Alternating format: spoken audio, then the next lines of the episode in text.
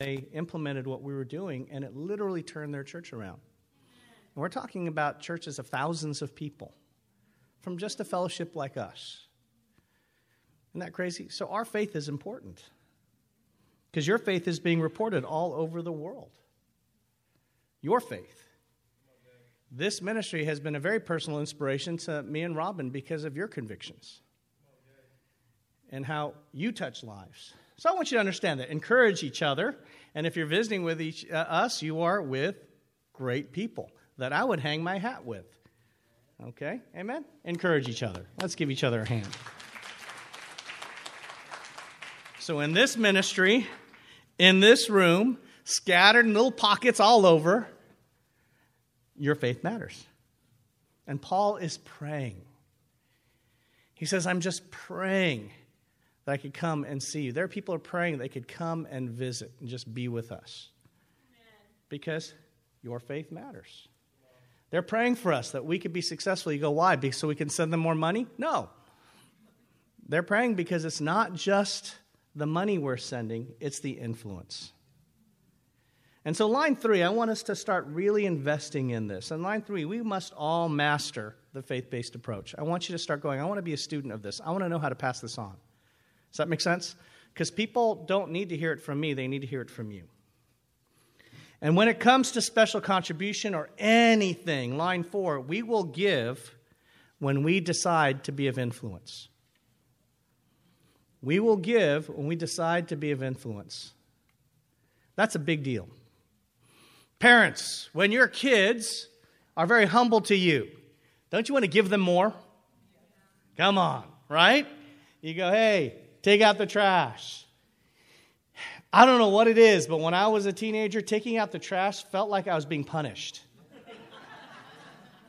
Have you ever struggled with that? It was like sharing McDonald's French fries. I don't know what it is about McDonald's French fries, but when I was younger, it was like I could not share them. I could not give them to my sisters. It felt like I was somehow like being violated. You know what I'm saying? But but taking out the trash, my goodness, it felt like the world was stopping. I had to get up out of my couch. I had to tear myself away from the T V, to lug that thing out the door and around the side of the house wondering, why can't my grown parents do this? It's child labor violations. You don't want to give to people like that, do you?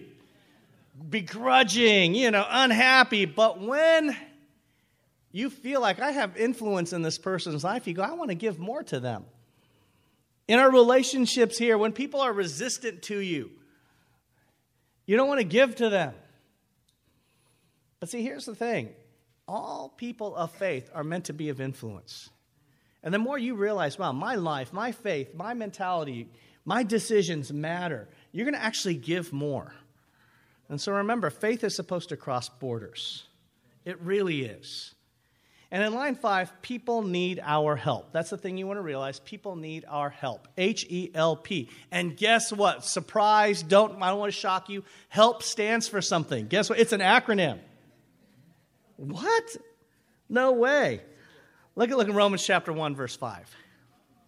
Actually, let's go to verse one.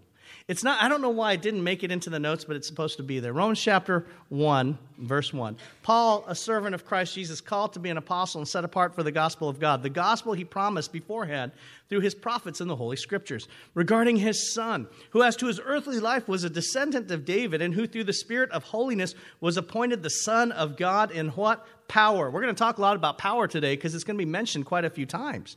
By his, um, by his resurrection from the dead, Jesus Christ our Lord, through him we receive grace and apostleship to call all the Gentiles to the obedience that comes from faith for his name's sake. You know, it's interesting because it says, hey, there's this obedience that comes through faith. Do you see that? But if you have the N I V version, you'll see a little footnote, a little C in there. Do you see the C? Okay, that's a footnote because it's actually a questionable translation. There's another way that this passage could be read. It's in your notes. It says, through him we receive grace and apostleship to call all the Gentiles to the obedience that is faith for his name's sake. Obedience is faith. Crazy, isn't it? It says in the New American Standard Version or the New Revised Standard Version, it says the, the obedience of faith. That somehow in God's mind, contrary to what popular and mass Christianity thinks, faith and obedience are completely connected. And you go, well, we know that. You say that every Sunday. And guess what? I will say it every Sunday. Because when you want to say, what is a faith-based church? That's the big deal. We're not a belief-based church. Most churches out there will teach, hey, if you just believe, you have a saving faith. But in actuality, line six, what's the first in the H for help is H B O, saving faith. That's right, H B O, yes, not home box office. We'll look at what that stands for in a second. But H B O, what does that stand for? Well, first let me tell you, line seven, we evangelize with this message.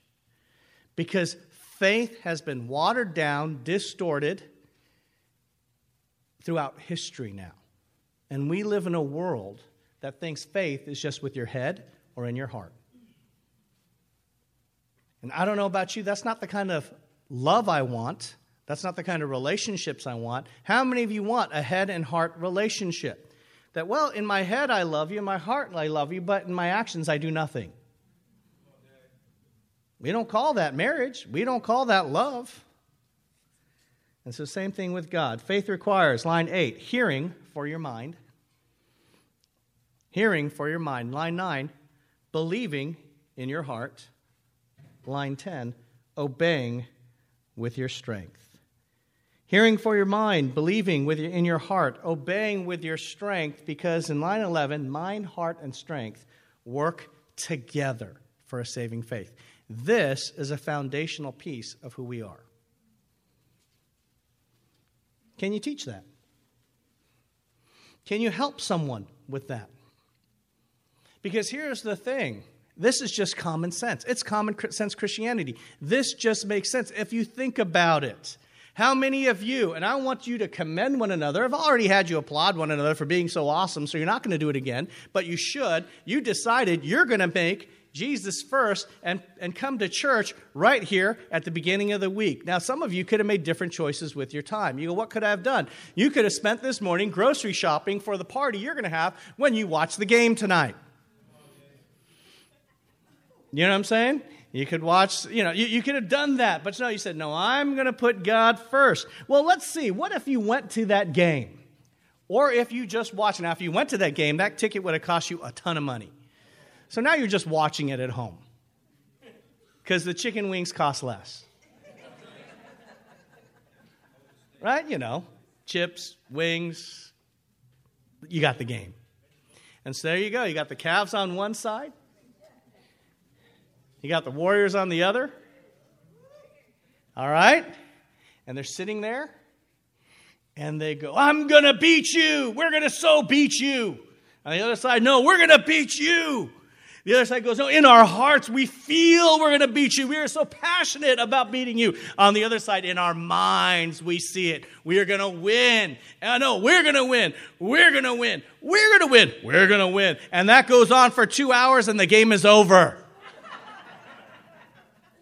How'd you feel? Cheated. Cheated. Because you know what? The game isn't played with just your mind and your heart. You got to see the action. When you think about sports, right? That's what makes sports compelling for people. Anything, any art. It's not just someone like, what if you watch the game and all of a sudden everyone just ran around. They start flailing around. One person starts dancing. The other one takes a baseball bat, swings it. Someone else takes a football, throws it out into the audience, and they're just running around. Now, there will be lots of action. But what's unmarried to that action is their minds. Anything of value, when we watch and we find compelling, and it's the same with God, your mind, your heart, and your strength are working together. So that's an amazing message. That's what faith real. That's what real faith is. It's not just in your head and your heart. It's in your actions. You don't marry someone just by believing it. You go to the justice of the peace or whatever. You go to the minister. You make the phone calls. You write the invitations. You fill out the license. Whatever it is, it's just not in your head and your heart. See, because America is getting weaker and confused, and we feel it. Go to Second Timothy chapter four.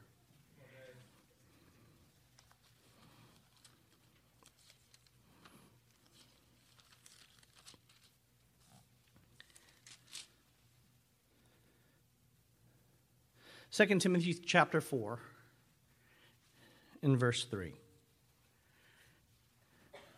It's for the time will come when men will put will um, for the time will come when people will not put up with sound doctrine. Instead, to suit their own desires, they'll gather around them a great number of teachers to say what their itching ears want to hear. They will turn their ears away from the truth and turn aside to myths. You know, this is a passage, and, and it's funny because a lot of people say, well, I don't believe in the Bible. You go, well, why? Well, it's been twisted over time. Have you ever anyone ever told you that? Oh, so many people have twisted it. Man has twisted the Bible. That's why I don't believe in the Bible. And this passage, because I was not a believer growing up, this passage helped me believe in the Bible. You go, why? I go, because the Bible predicts that will happen. Isn't that crazy? Well, I don't believe in the Bible because it's been twisted over time. I go, well, you should believe in the Bible because the Bible predicted that would happen. You go, oh. So God says, hey, guess what? The Bible's going to be twisted over time, and there's a reason why. It's because people want to surround themselves with others that tickle, tickle their itching ears. And I went to uh, the graduation in, I went to New York, right? I told you about that a, f- a couple of weeks ago. I went to New York. Um, you know, like I said, not my favorite place, but it was for my niece's graduation. And they had a keynote speaker. And she graduated from the Tisch School of Arts. So it's a very artsy-fartsy graduation, right? And and so it's very open-minded. It's like watching one big long episode of Glee. It's like all the Glee kids graduate, you know. So um, they're all dancing and they're singing. It's like fame. Um, but they sit there and he talked. And he, he, he, he, he said this thing, and it was really interesting because he said when the internet came out, we thought, wow, this is going to be so positive for the world. He said when the internet came out, because we realized and we had thought prior to the internet, that to have great democracy, all you need is better inf- is, is better information. And that if everyone's more informed, then everyone would get more open-minded. Now, if you look at today, actually the, the amount of violent crime based on hate is just increasing. And so he said what we've found, which was disappointing and is a truth, is that with all that information available. And it's it's reasonable why this happened, because in the sixties, when the when the T V was available to everyone and people started seeing, you know, the abuses that happened, um, the civil rights movement got momentum. But now the internet, any kind of information, whether true or false, is available. It's not just only true information. And, and so what they said is they found out that line twelve, people gravitate to what they what already agrees with them. We live in a world where people just gravitate to whatever they already agree with. And so partly that makes you afraid. That makes you go, well, you know, then people really stink, right? Let's just only hang out with people who agree with us then, and let's just dig our heels deeper. And, and you know, I, I think it's a dangerous thing to just leave it at that, because we got to ask ourselves why. Why do people do that? Why do we nowadays, and we have all this information available, why do we just gravitate to the things that already agree with us? Line thirteen is because people are afraid. People are afraid, and when we're alone and we're afraid or we're angry, we just look to things to make us feel better. And so the internet gives you all that information when you're alone. But what people really need in line fourteen is they need a personal touch. That's why it's so important not to just rely. And we think, like I said, you could worship and hear a great song at home. You could hear a great message at home. But what else you could also hear at home is a hate message. There's a great message and there's a hate message. You could download either one just as fast. But we need a personal touch. When it comes to this view of faith, hearing, believing, obeying, being a whole complete package for faith, that you can't just broadcast that on the internet, although I believe in having good social media resources and all that. We have to have, people in this world need a personal touch. You won't change your mind. You won't change your life. You won't change the bad patterns unless you allow yourself to be touched, or if someone else touches you spiritually. And that's so important. That personal touch is key. Let's go to Colossians chapter one. And we're running out of time here. And what's great about this group is you go, ah, we can just do it next week. So we may just do it next week. Is that okay? Colossians chapter one, verse three. In Colossians chapter one, verse three, we're going to end out with this. And, and then the assignment was, we have some assignments, but we'll do those assignments next week. How's that sound? In Colossians, or three weeks from now. Okay, so next week, where are we meeting? Regional, downtown.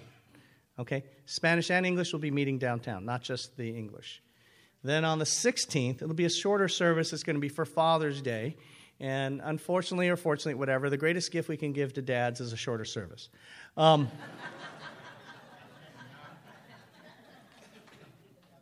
I'm just saying.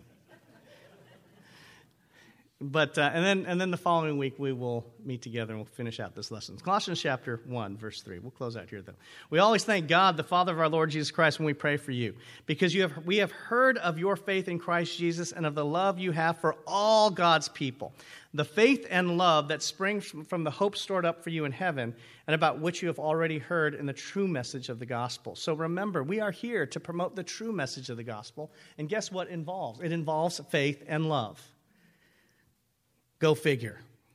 Because our mission is to live out our faith by loving like Christ. But it goes on. It says, it says, that has come to you in the same way the gospel is bearing fruit and growing throughout the whole world. So your faith crosses borders.